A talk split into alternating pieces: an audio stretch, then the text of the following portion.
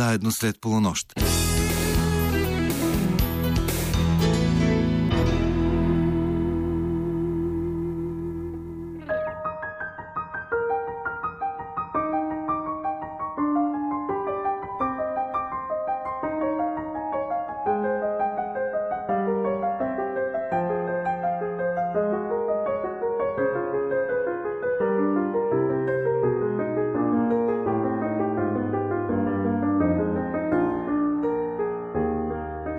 Добра нощ, скъпи слушатели! Вие сте на вълните на програма Христо Ботев на Българското национално радио, където вече звучат встъпителните акорди на предаването Среднощен експрес. Екипът, който ще работи за вас в следващия час и половина, включва редакторът Ивайло Стефанов, музикалният редактор Тошо Йосифов и звукорежисьорът Вили Насвади – аз се казвам Йордан Георгиев и съм щастлив да ви споделя, че наш гост тази нощ ще бъде една от най-красивите, талантливи и обичани актриси в българския театър и кино Теодора Духовникова. С нея ще поговорим за най-новата и театрална роля в спектакъла Това не го казва и по пиесата на френската авторка Саломе Люлюш, режисирана от Явор Гърдев в кино Люмиер, спектакъл в който тя си партнира с актьора Захари Бахаров – за сериал на Българската национална телевизия Войната на буквите, за някои от знаковите и роли и срещи на театрална сцена през всички тези години, за страховете и съмненията на един актьор, за емоциите и любовта, за щастието и тегата, за приятелите и за много други интересни теми. В минутите след 1.40 ще ви предложим новото издание на рубриката Близък план, подготвено от младата актриса Мартина Пенева. И днес в предаването ще спазим традицията да звучат любими песни на нашата събеседничка Теди Духовникова. Започваме с първата от тях Fate No More и Uneasy Like a Sunday Morning.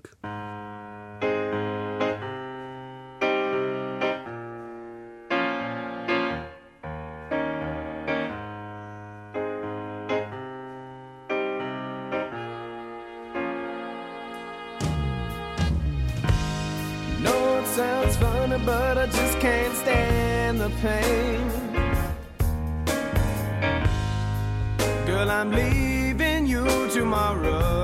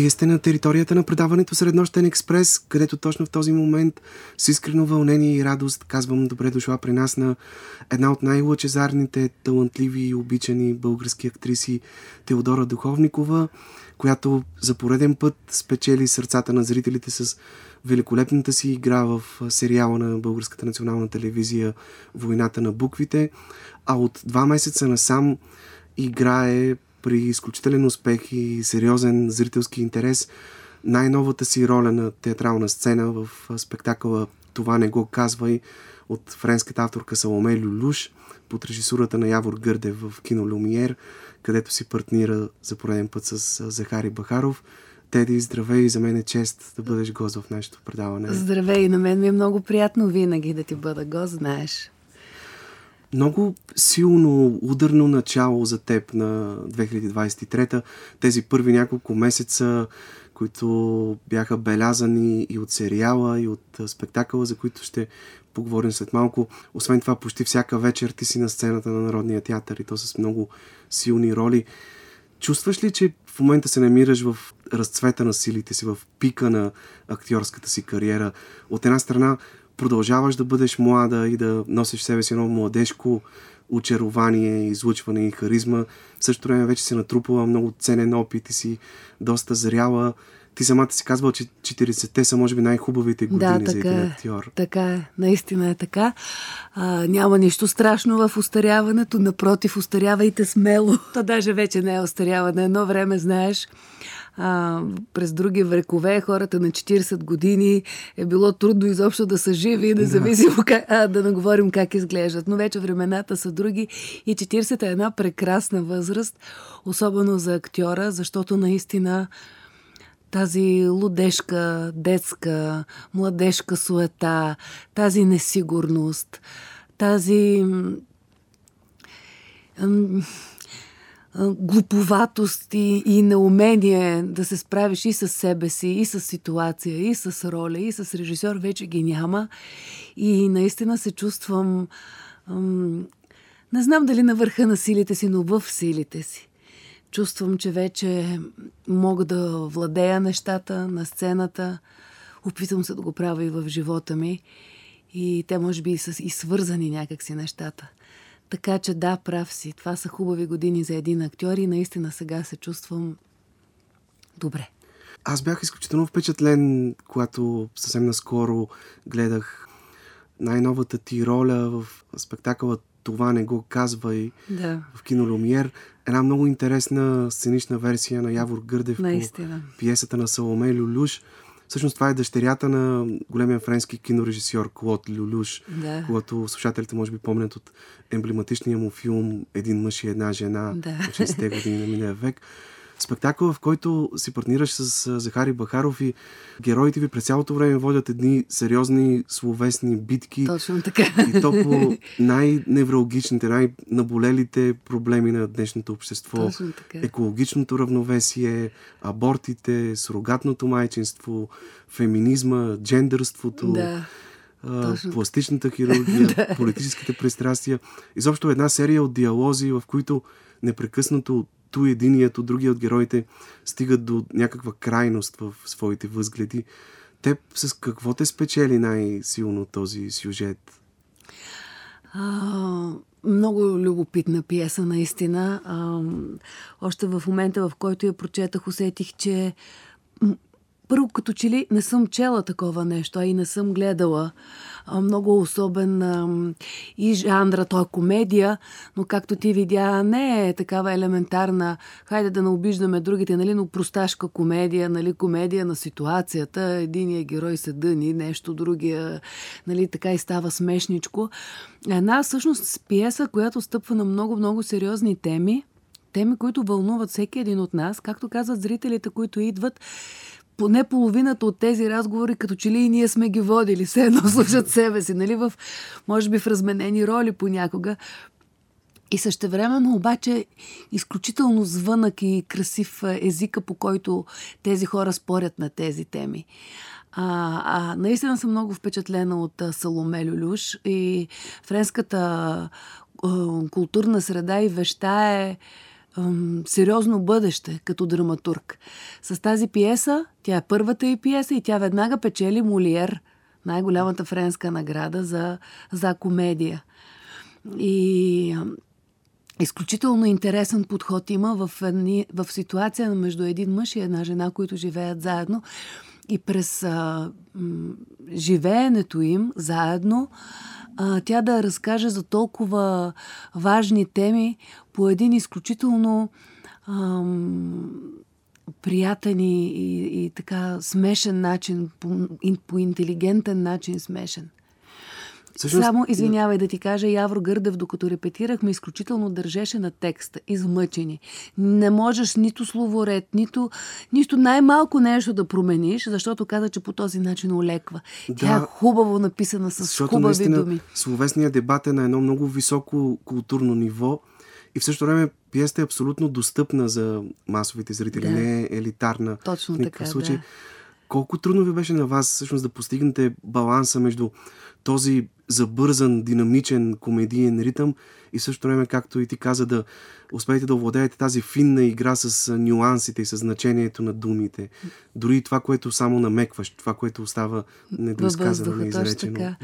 Ами, благодаря ти за този въпрос, въпреки, че вече имам опит а, сериозен в театъра, Захари, да наговорим. Не беше никак леко, въпреки, че репетициите бяха хубави, защото а, да репетираш с Явор Гърдев е голямо удоволствие, защото докато, докато си говорите за същността на пиесата, на характерите, на, на, на сблъсъка, на конфликта, на посланието, на средствата, той същевременно, за да ти обясни това, за което иска да обясни на актьорите, направо изнася лекции. Той лекции по философия, по културология. Той е блестящ интелект, изключително еродиран Наистина, режисьор. точно така. И, и, и тези репетиции са богатство за всеки актьор, защото аз така веднъж се пошегувах, излизаш с две висши след тези репетиции. И въпреки, че репетициите бяха изключително интересни и любопитни, и той ни говореше много за този колапс, в който изпадат в момента хората на прага на един чисто нов свят, който те изобщо не познават и не знаят как да се държат в него. Точно това, което ти каза, тази изящност на изказа, а, тази бързина, с която трябва да се, а, да, да, да се общува, без никакви оценки, паузи, освен там, където нали, не го почувстваш, че е изключително важно да има дъх а, ни беше трудно, въпреки опита ни. И си спомням, че направо, примерно, две седмици преди премиерата се бях отчаяла. Викам, не, не мога. А Явор наистина ни връща за всяка думичка. И той каза, вижте, просто улеквате така, улеквате. Тези хора, които спорят, са изключително интелигентни хора. И те знаят как да боравят с езика, знаят как да охапят другия, знаят как да стъпят отгоре. А, нищо, че понякога темите, на които ти знаеш, нали, те спорят, са така уж лековати, начина по който те спорят за тях ги прави високи. Да. И беше трудно, наистина трудно. По едно време даже си записвахме репликите, ето така, в, с слушалки, на микрофони, седяхме с тия слушалки и ги повтаряхме една след друга. Наистина беше особен процес, така не ми се беше случвало такова нещо. И всъщност героите в оригиналната пиеса са една двойка французи, мъж и жена.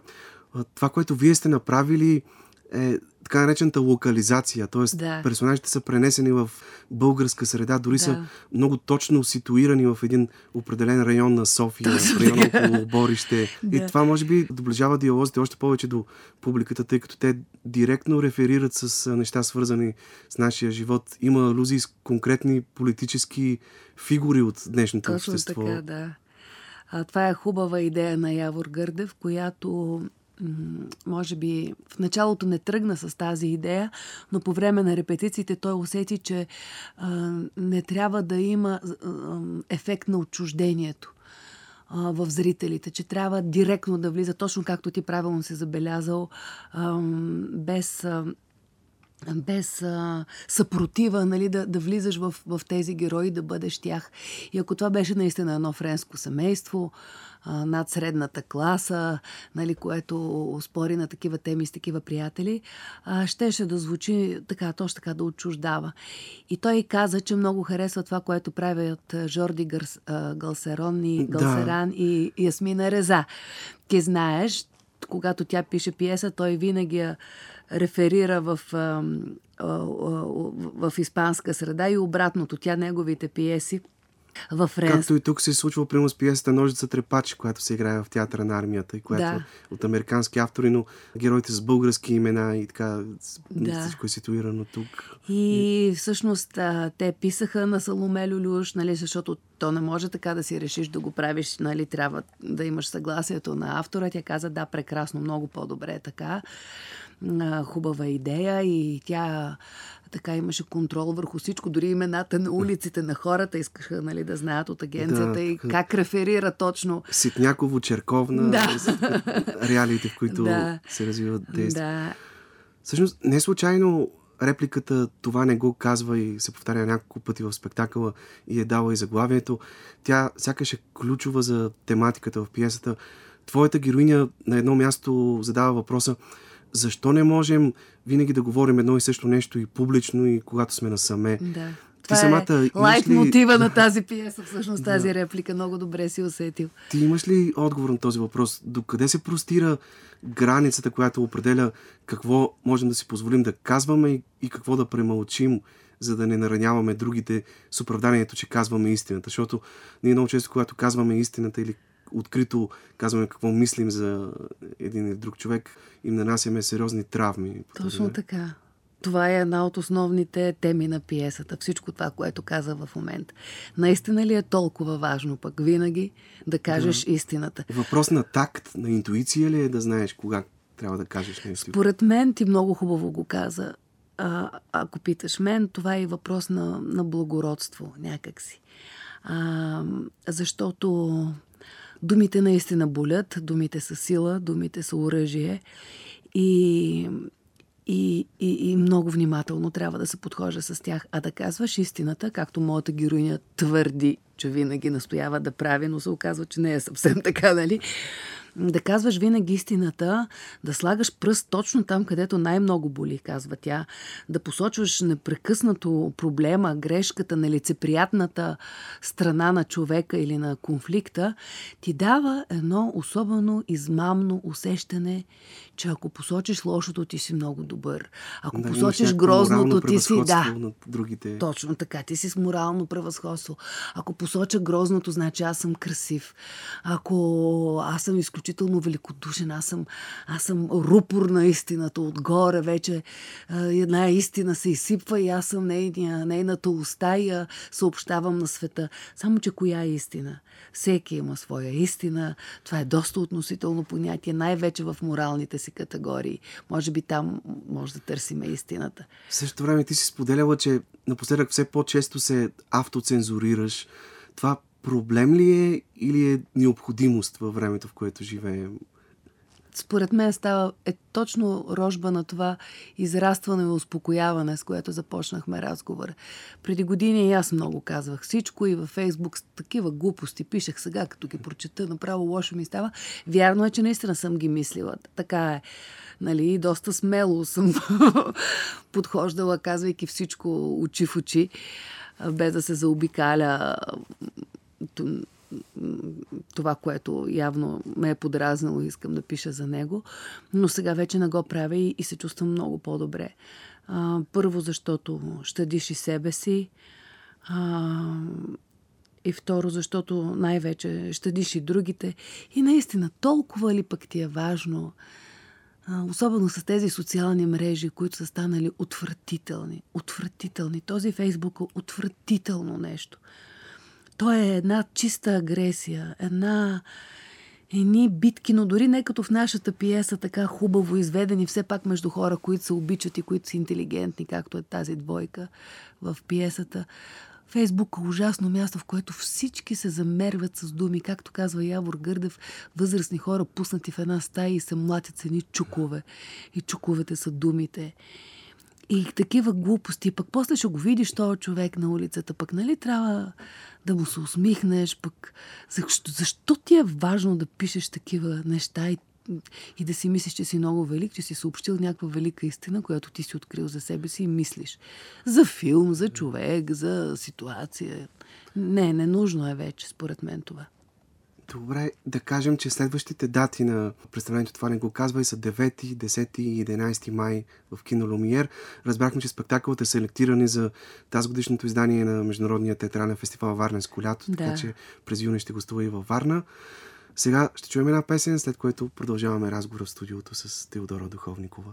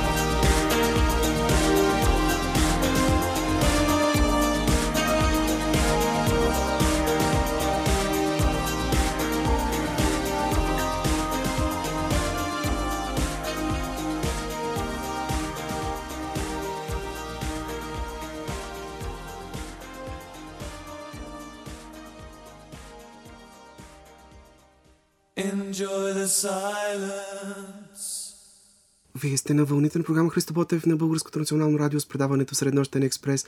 Наш гост е актрисата Теодора Духовникова. Говорихме си преди малко за най-новия спектакъл с нейно участие Това не го казва и на сцената на кино Люмиер.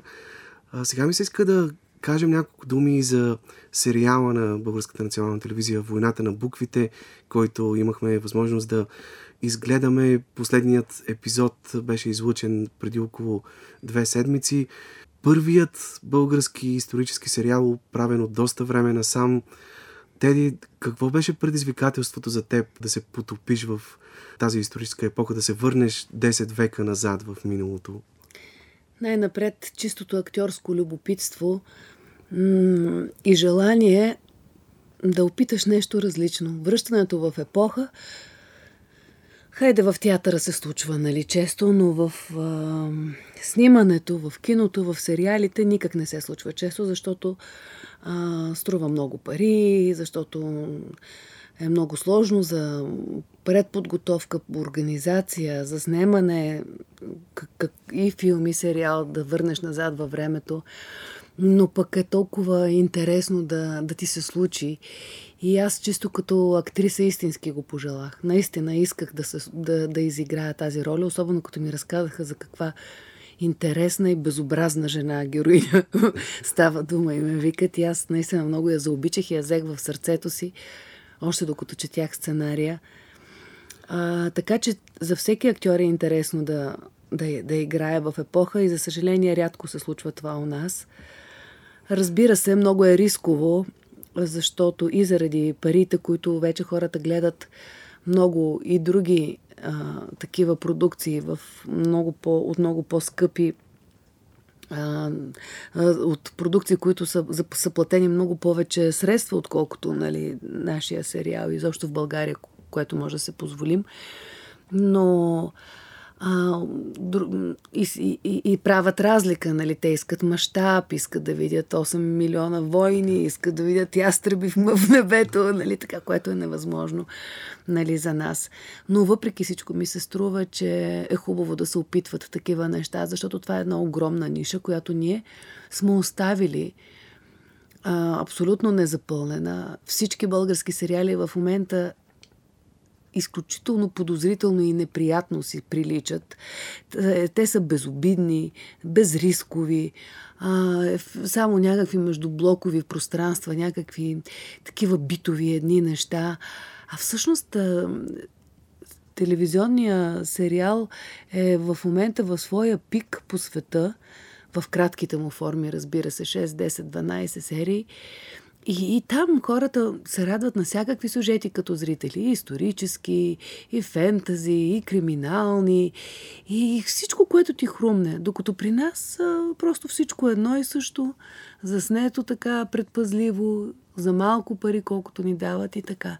Така че за мен беше интересно и въпреки, че е рисков проект и ние знаехме, че е рисков, с най-голямо удоволствие скочих с главата надолу и просто се оставих да, да, ми, да ме вълнува и да ми е интересно. Особено когато трябва да изиграеш една толкова, толкова интересна, противоречива героиня. Всъщност, как усети тази жена, царица Мариям, съпругата на цар Симеон, майка на неговия наследник Петър, на Баян, един от основните герои във филма, така в стремежа си да оцелея в едно толкова трудно за жените време, в един такъв чисто мъжки свят – ти определяш като нещо средно между чудовище и паднал ангел. Да.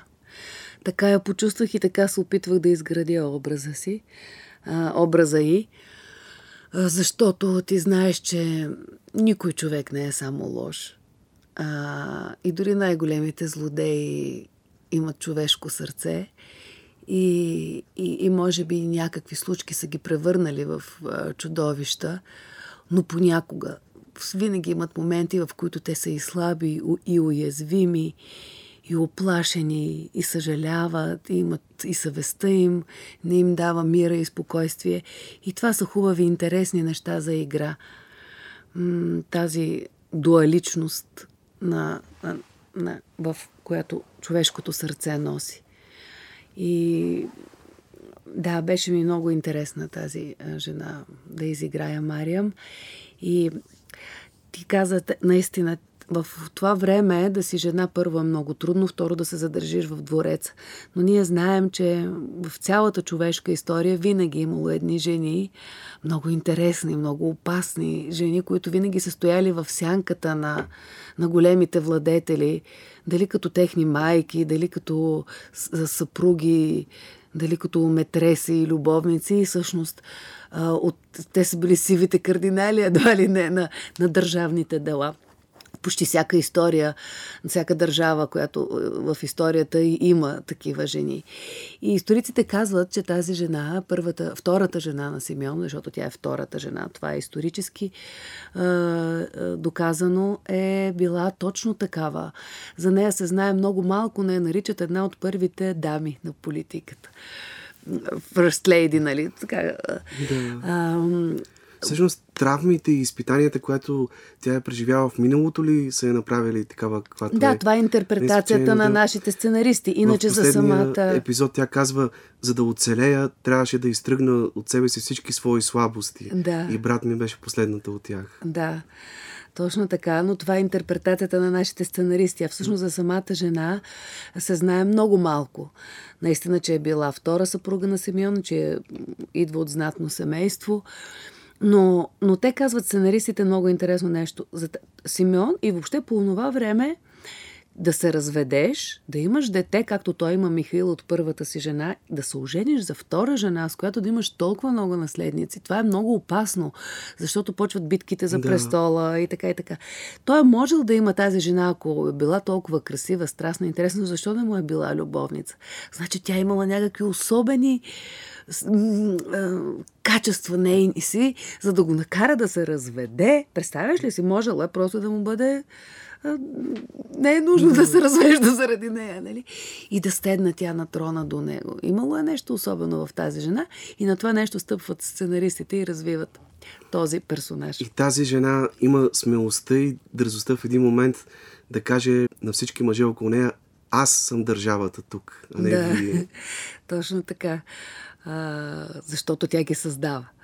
Всеки един от мъжете в а, живота й, специално тези, които тя обича, тя се бори истински за тях, за да успеят и тя наистина ги създава. И всъщност сценаристите са отредили много бурен и динамичен живот през цялото време. Във всяка една от сериите, всеки от епизодите тя се променя, не остава нито в един момент спокойна. Точно така, да. И това беше много а, такъв точно така. С, всяка серия при нея се случваха поне няколко обрата, съкрушителни. И, и аз се радвам и съм благодарна за начина по който по който написаха тази жена и беше наистина вълнуващо да, да, да, да играеш това. Ти преди няколко години изигра една българска принцеса в пиесата на Стефан Санев Процесът против богомилите, да. която е една така историческа пиеса в Шекспировия смисъл на думата, ако може да. да кажем, в която конкретната историческа епоха служи по-скоро като фон за художествено разкриване на универсални човешки категории, на да. вечните теми и проблеми, вълнуващи човечеството и в същото време като огледало, в което може да провидим днешното време, днешния свят. Може ли да се каже, че и този сериал също е нещо подобно, въпреки всички критики към него, че не е така исторически достоверен в пълна степен, но много пъти се казва, че всъщност той е фикция, той е художествена измислица, не е учебник по история, Естествено. не е документален филм. Първо, не е фикция, не е учебник по история и не е музей, както и нито един исторически филм и сериал не е.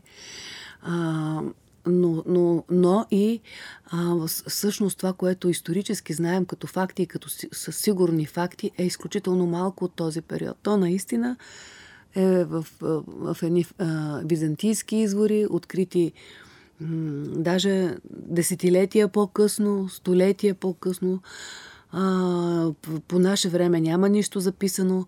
И както каза един голям, всъщност професор, историк наш, каза толкова малко истински факти се знаят за това време, че това е рая за сценаристите. Нали, вие може да разкажете каквото пожелаете. Този екип от сценаристи разказа тази история. Друг би със същите факти би разказал нещо съвсем различно. То затова е творчество, затова е художествен филм.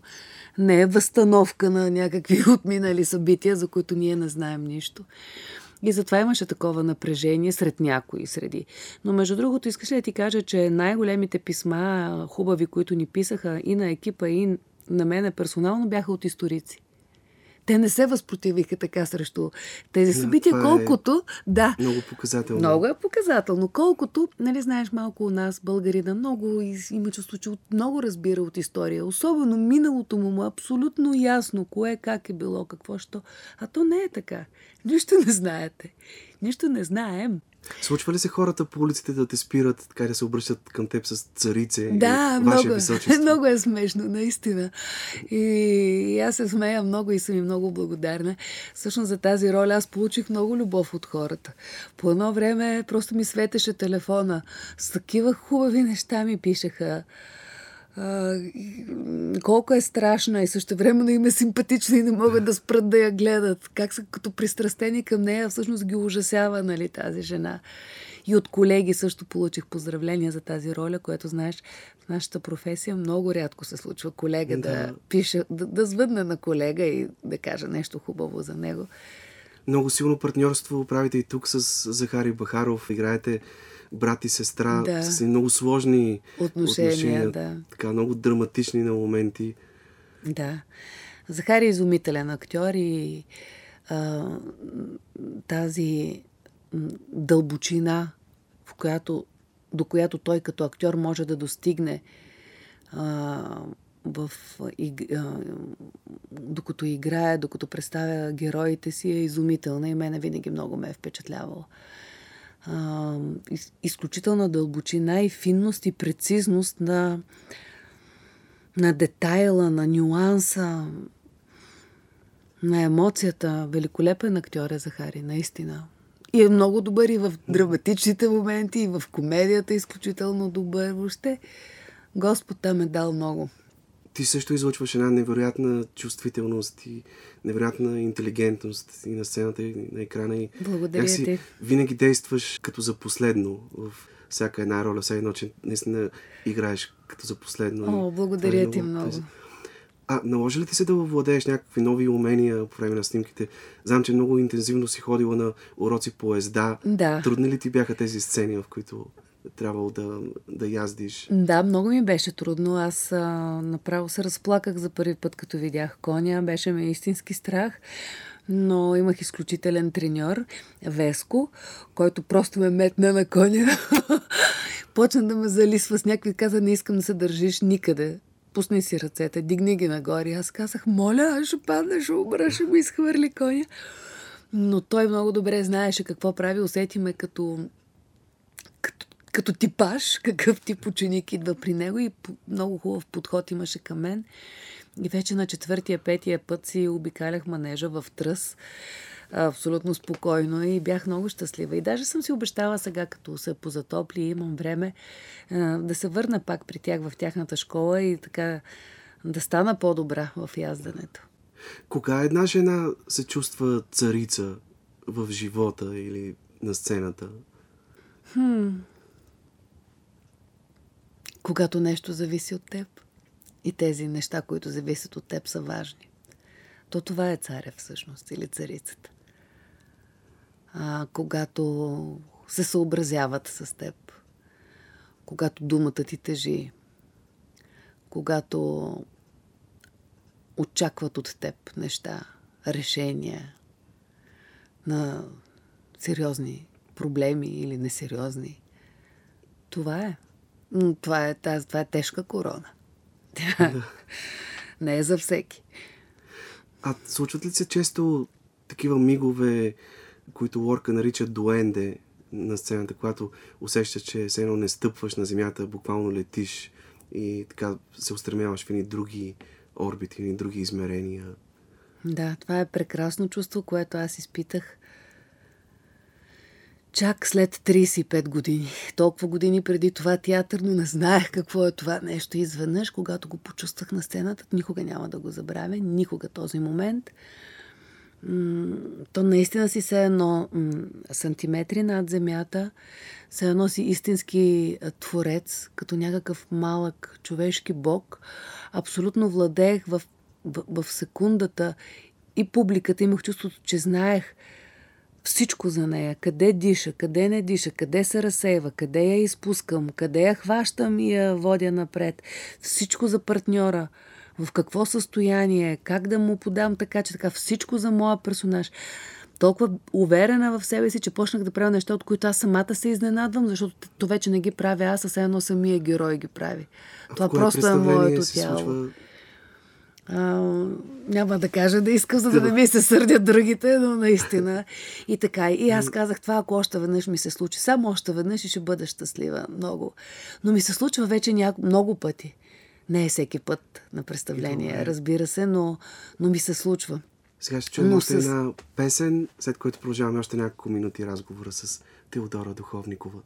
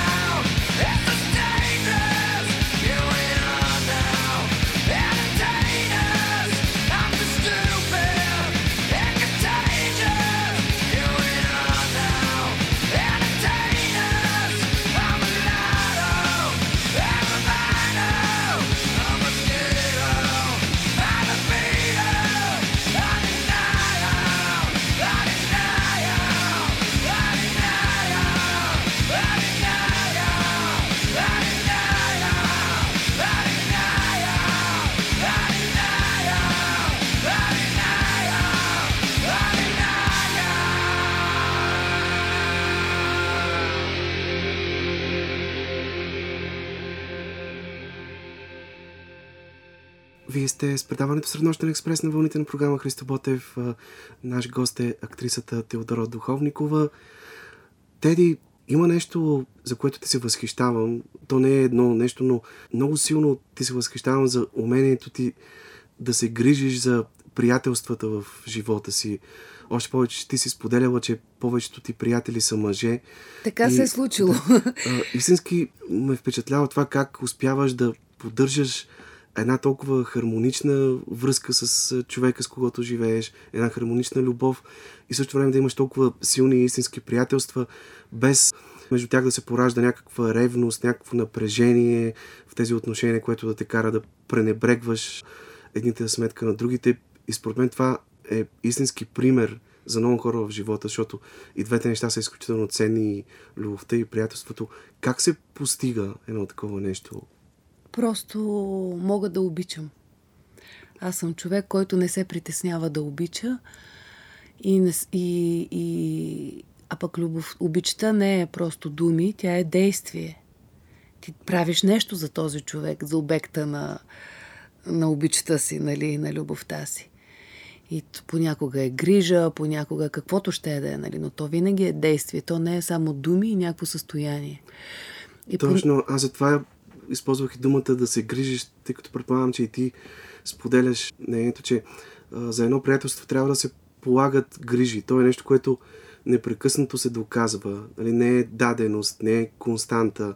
Да си кажеш, той вече ми е приятел, т.е. от тук нататък не е нужно да правя каквото да. да било. За да... То същото е и за партньора, с който да, живееш. Да, Охо, да, аз си го взех вкъщи вече, айде готово свършиха усилията и грижите. Напротив, това е една непрекъсната грижа и, и мисъл и действие за човека срещу теб.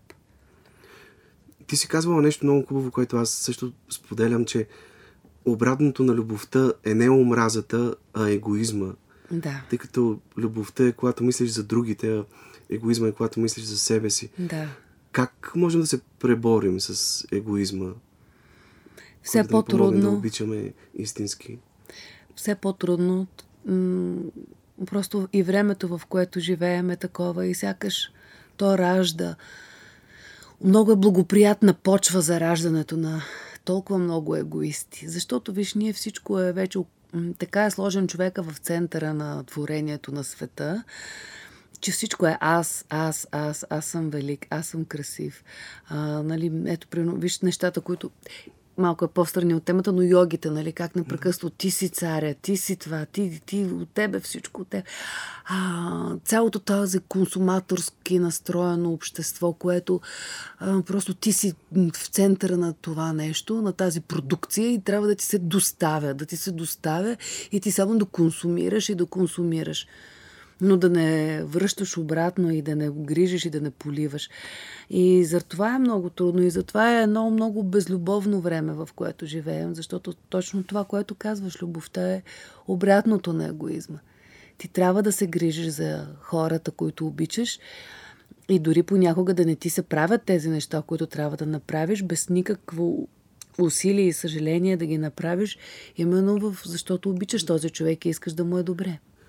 А понеже ти си много силно вярващ човек, кое е по-трудно да простиш, когато някой те е наранил, или да намериш сили да помолиш за прошка, когато осъзнаеш, че ти си наранил някого?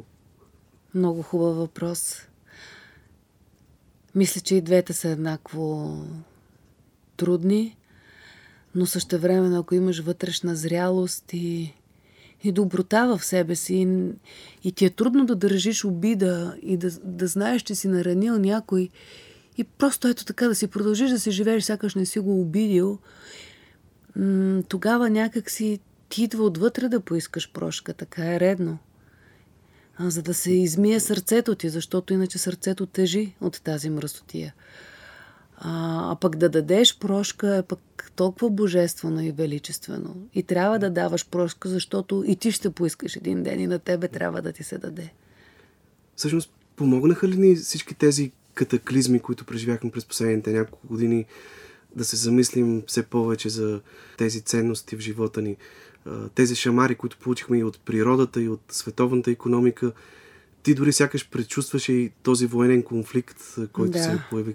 Така, много пъти си казва, че има някакво натрупано така напрежение, натрупана агресия, която се усеща във въздуха и че това ще трябва да избие да, някъде. избие да. някъде.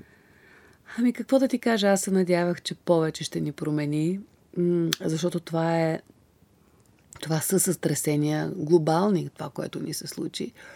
И обикновено човек, когато е в момент на изпитание, много хубаво пренарежда ценностите си и, трябва, и става по-добър.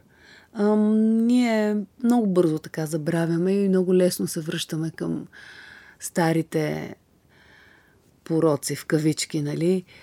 А, но очаквах, че да, като че ли повече ще помъдреем, по-добри ще станем по, но така, май, май позабравихме и всичко си тече както си е било винаги.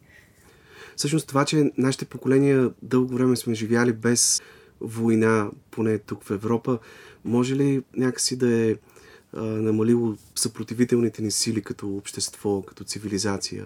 О, разбира се.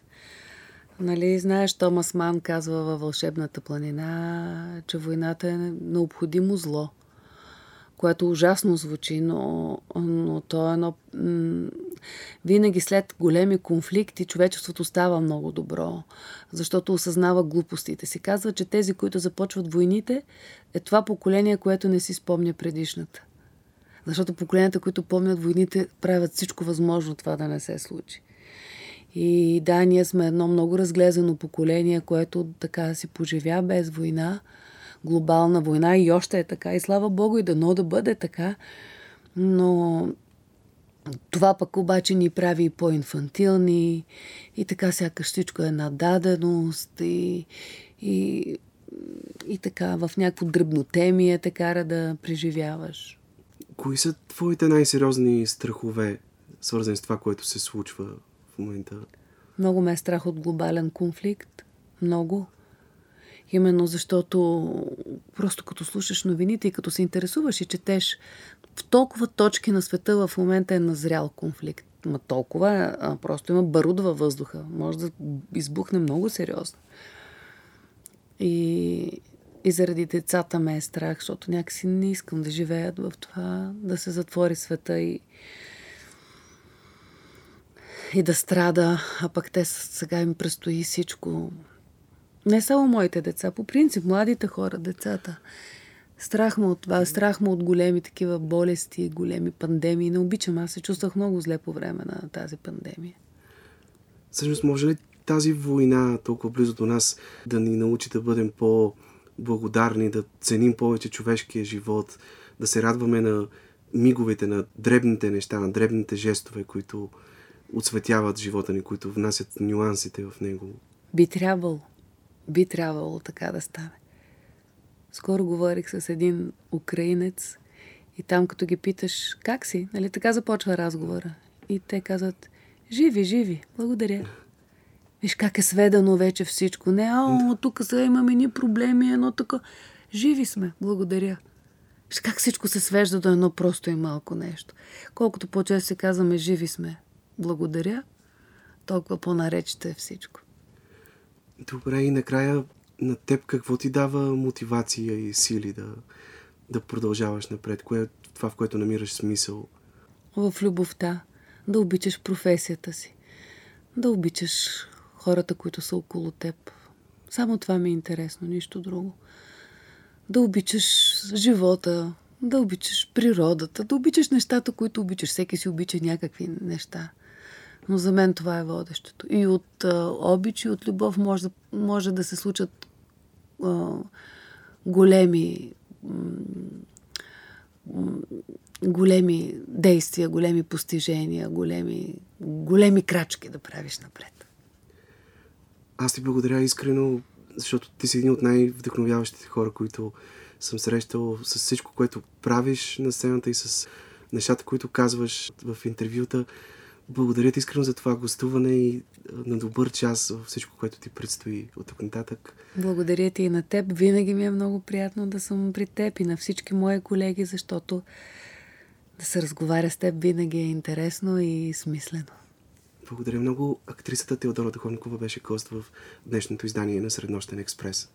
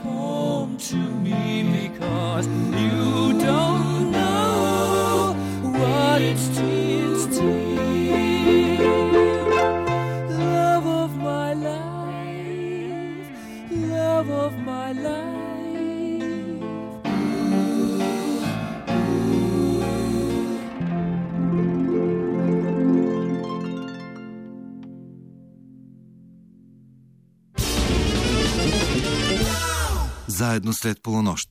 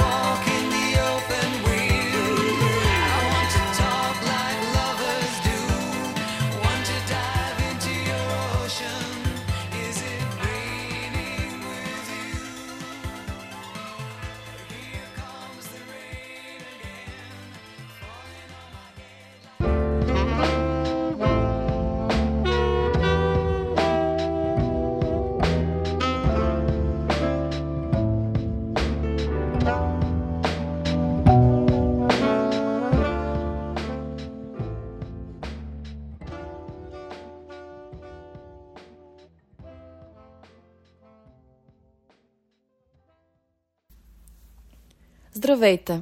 Вие сте с предаването Среднощен експрес, а това е рубриката Близък план. Днес ще си поговорим за няколко късометражни филма, които гледах по време на фестивала София Филм Фест и накрая ще завърша с един пълнометражен филм, който се казва Близо. Ще започна с късометражните филми. Първият филм, който гледах е Дървоят с режисьор Кристиан Бозов, сценарий Калин Стоянов, оператор Здравко Менчев с участие на Иван Савов, Цветан Алексиев, Александър Кънев, Нено Койнарски, Никола Додов, Николета Малчева. Ам, лично на мен ми хареса филма. Хубава история, битов реализъм. Можеш да и повярваш, защото такива неща се случват, за жалост, в живота. Ам, актьорския състав е много добър. Лично аз съм доста голяма фенка на Иван Савов и неговата игра пред камера. Него го знаем от филма Бащата, от режисьорите Кристина Грозева и Петър Вълчанов. За мен лично филма потегли малко бавно, без първия кадър. Първия кадър беше доста силен.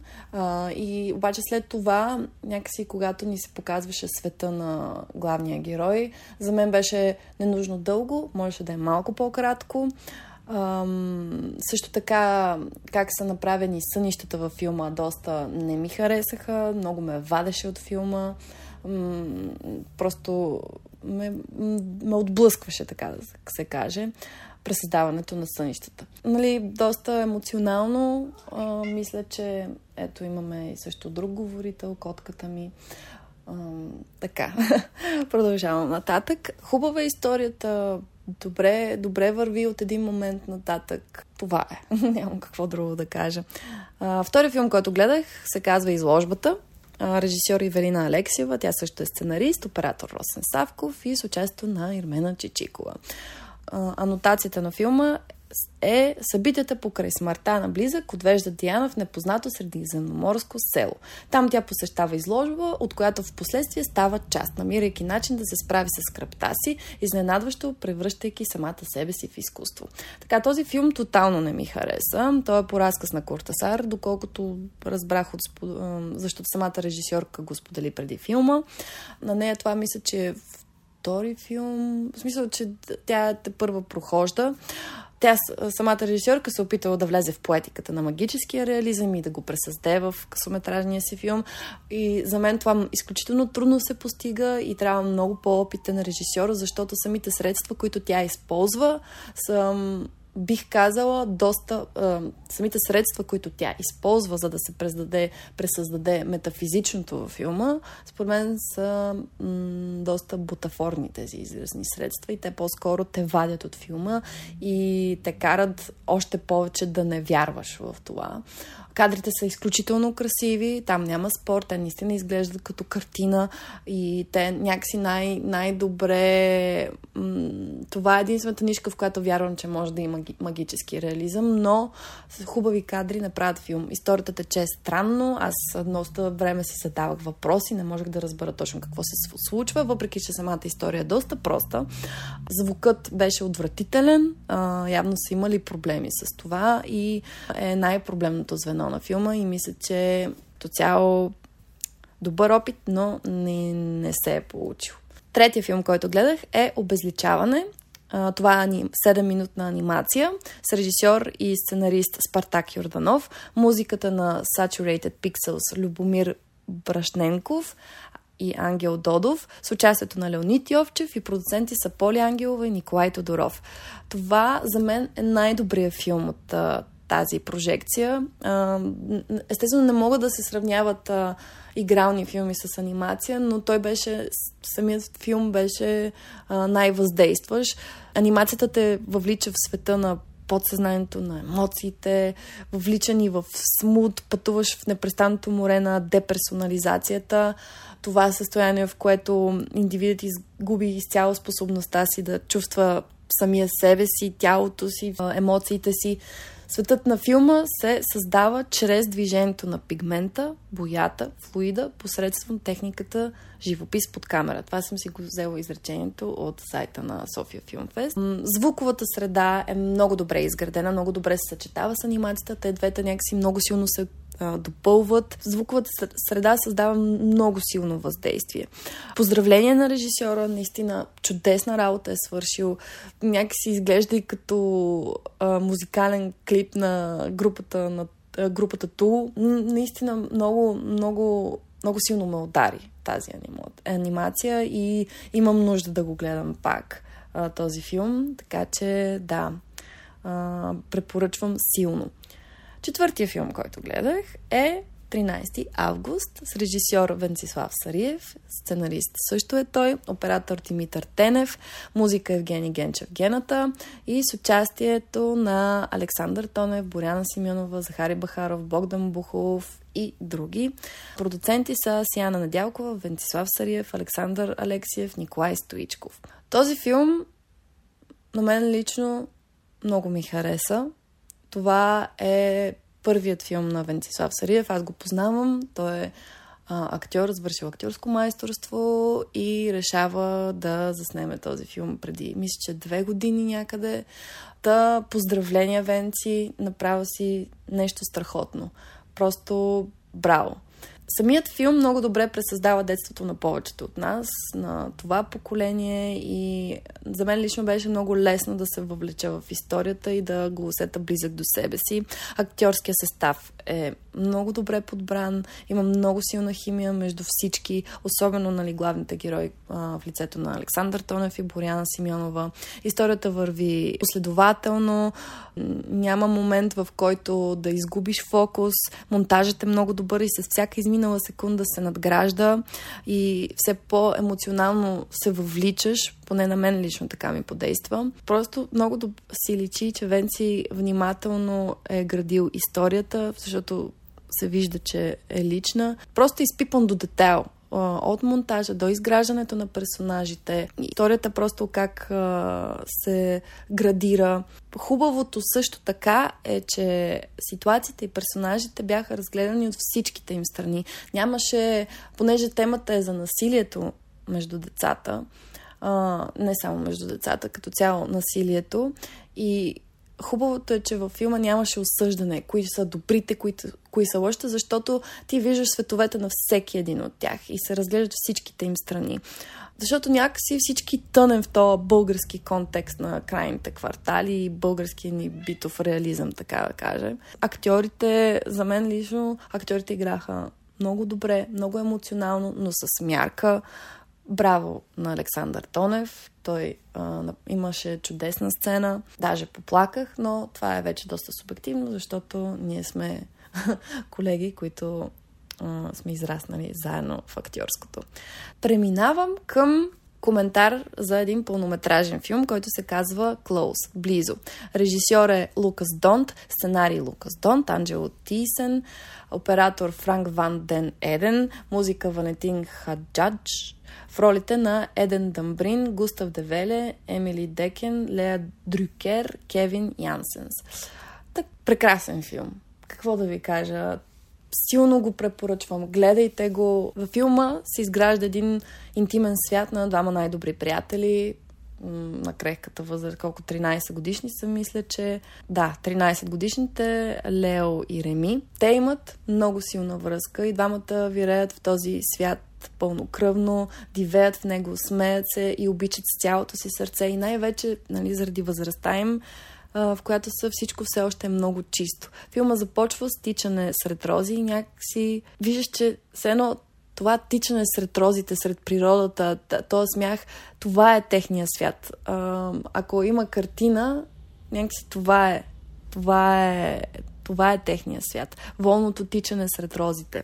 После а, срещата с социума, как се разрушава този свят с пълна сила заради крехкостта, несигурността, заради това, че веднага този свят превежда по най-баналния начин. Социума превежда по най-баналния начин този свят, който вижда тази любов на тези двама най-добри приятели през хомосексуалността.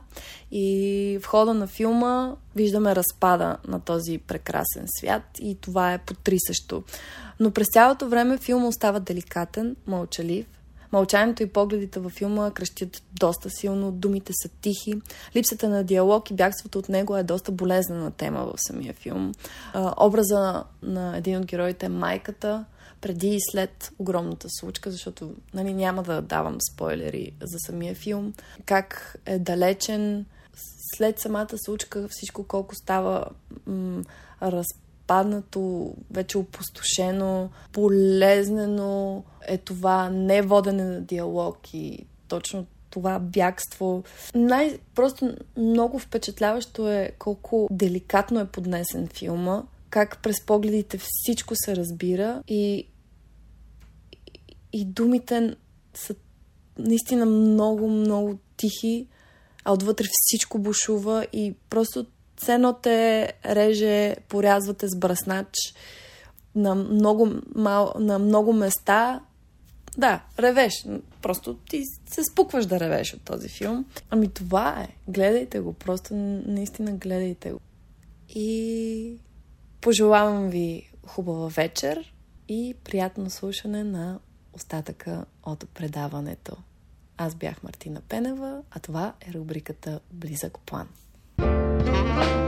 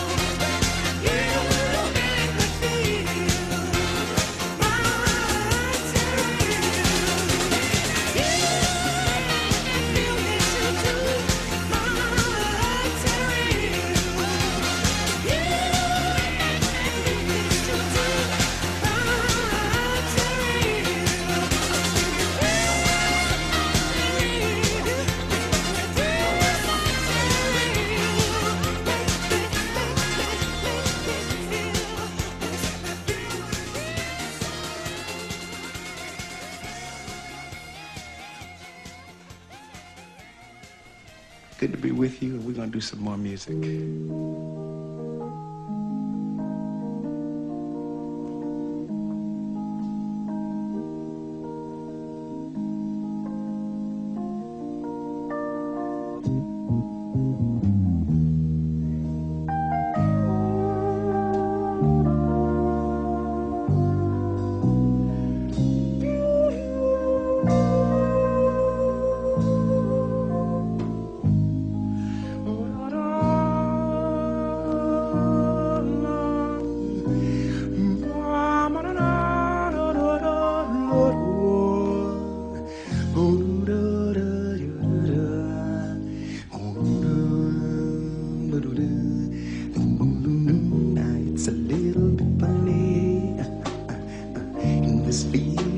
Inside,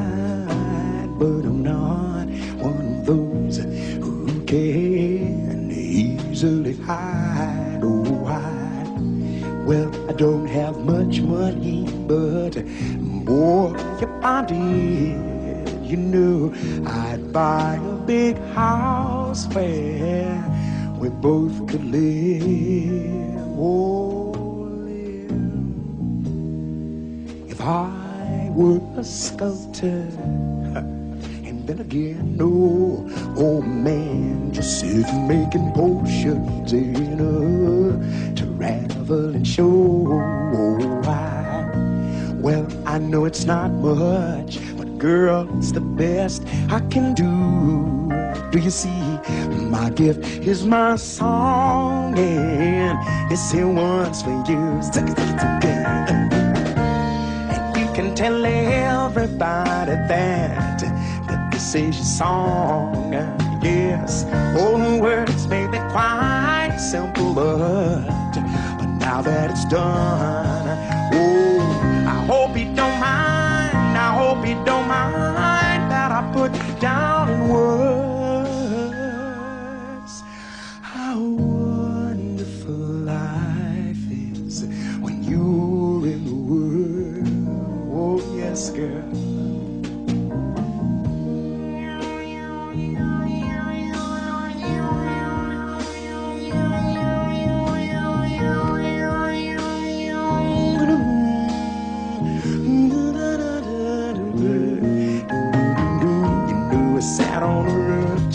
I did then. I kicked off the moss, but a few other verses, uh, you knew they, well, they got me quite cross. Oh, the sun's been real kind while I wrote down this song. You see, it's for people like you that will keep it turned on. on.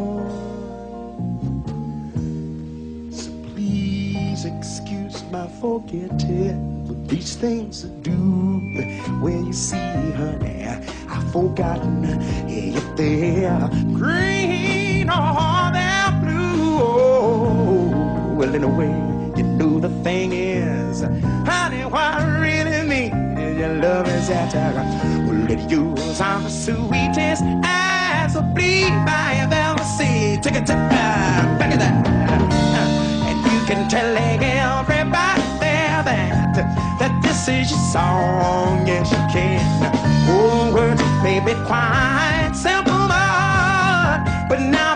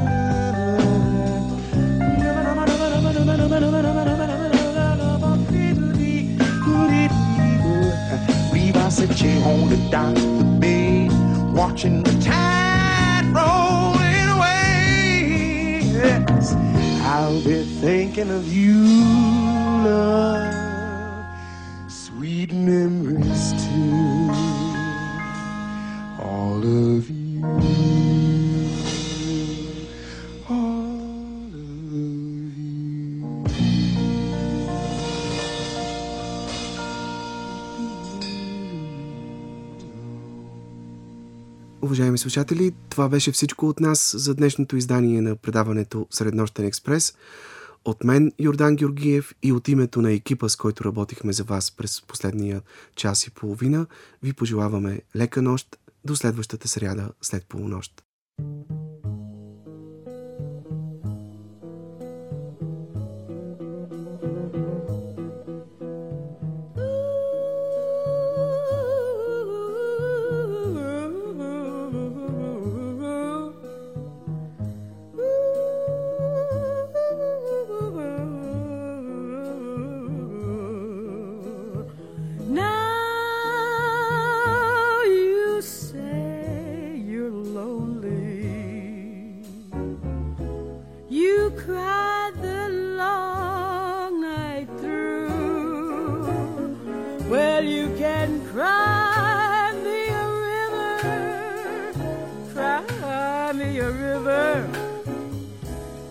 that a river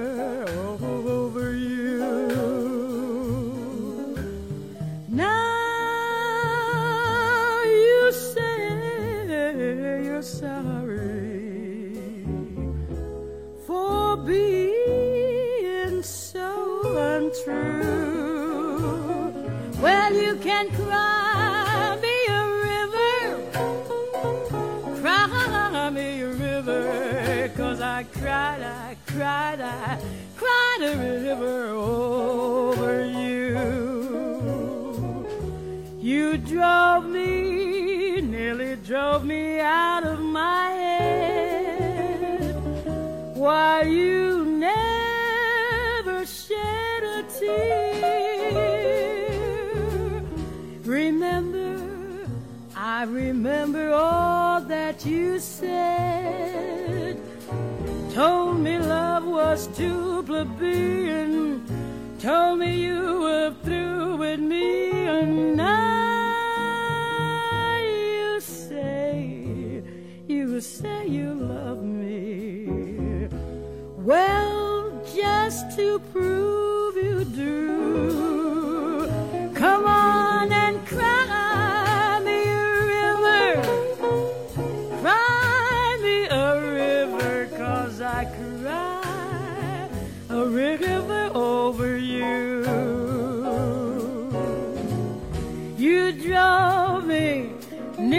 drove me out of my head.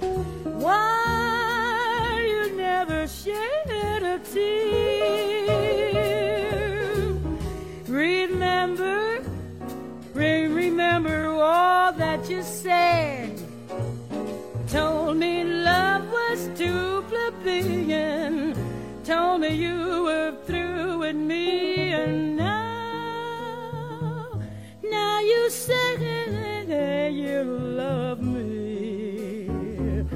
Well, just to prove you do, come on and cry, cry, cry me a river, cry me a river, cause I, I cried a river.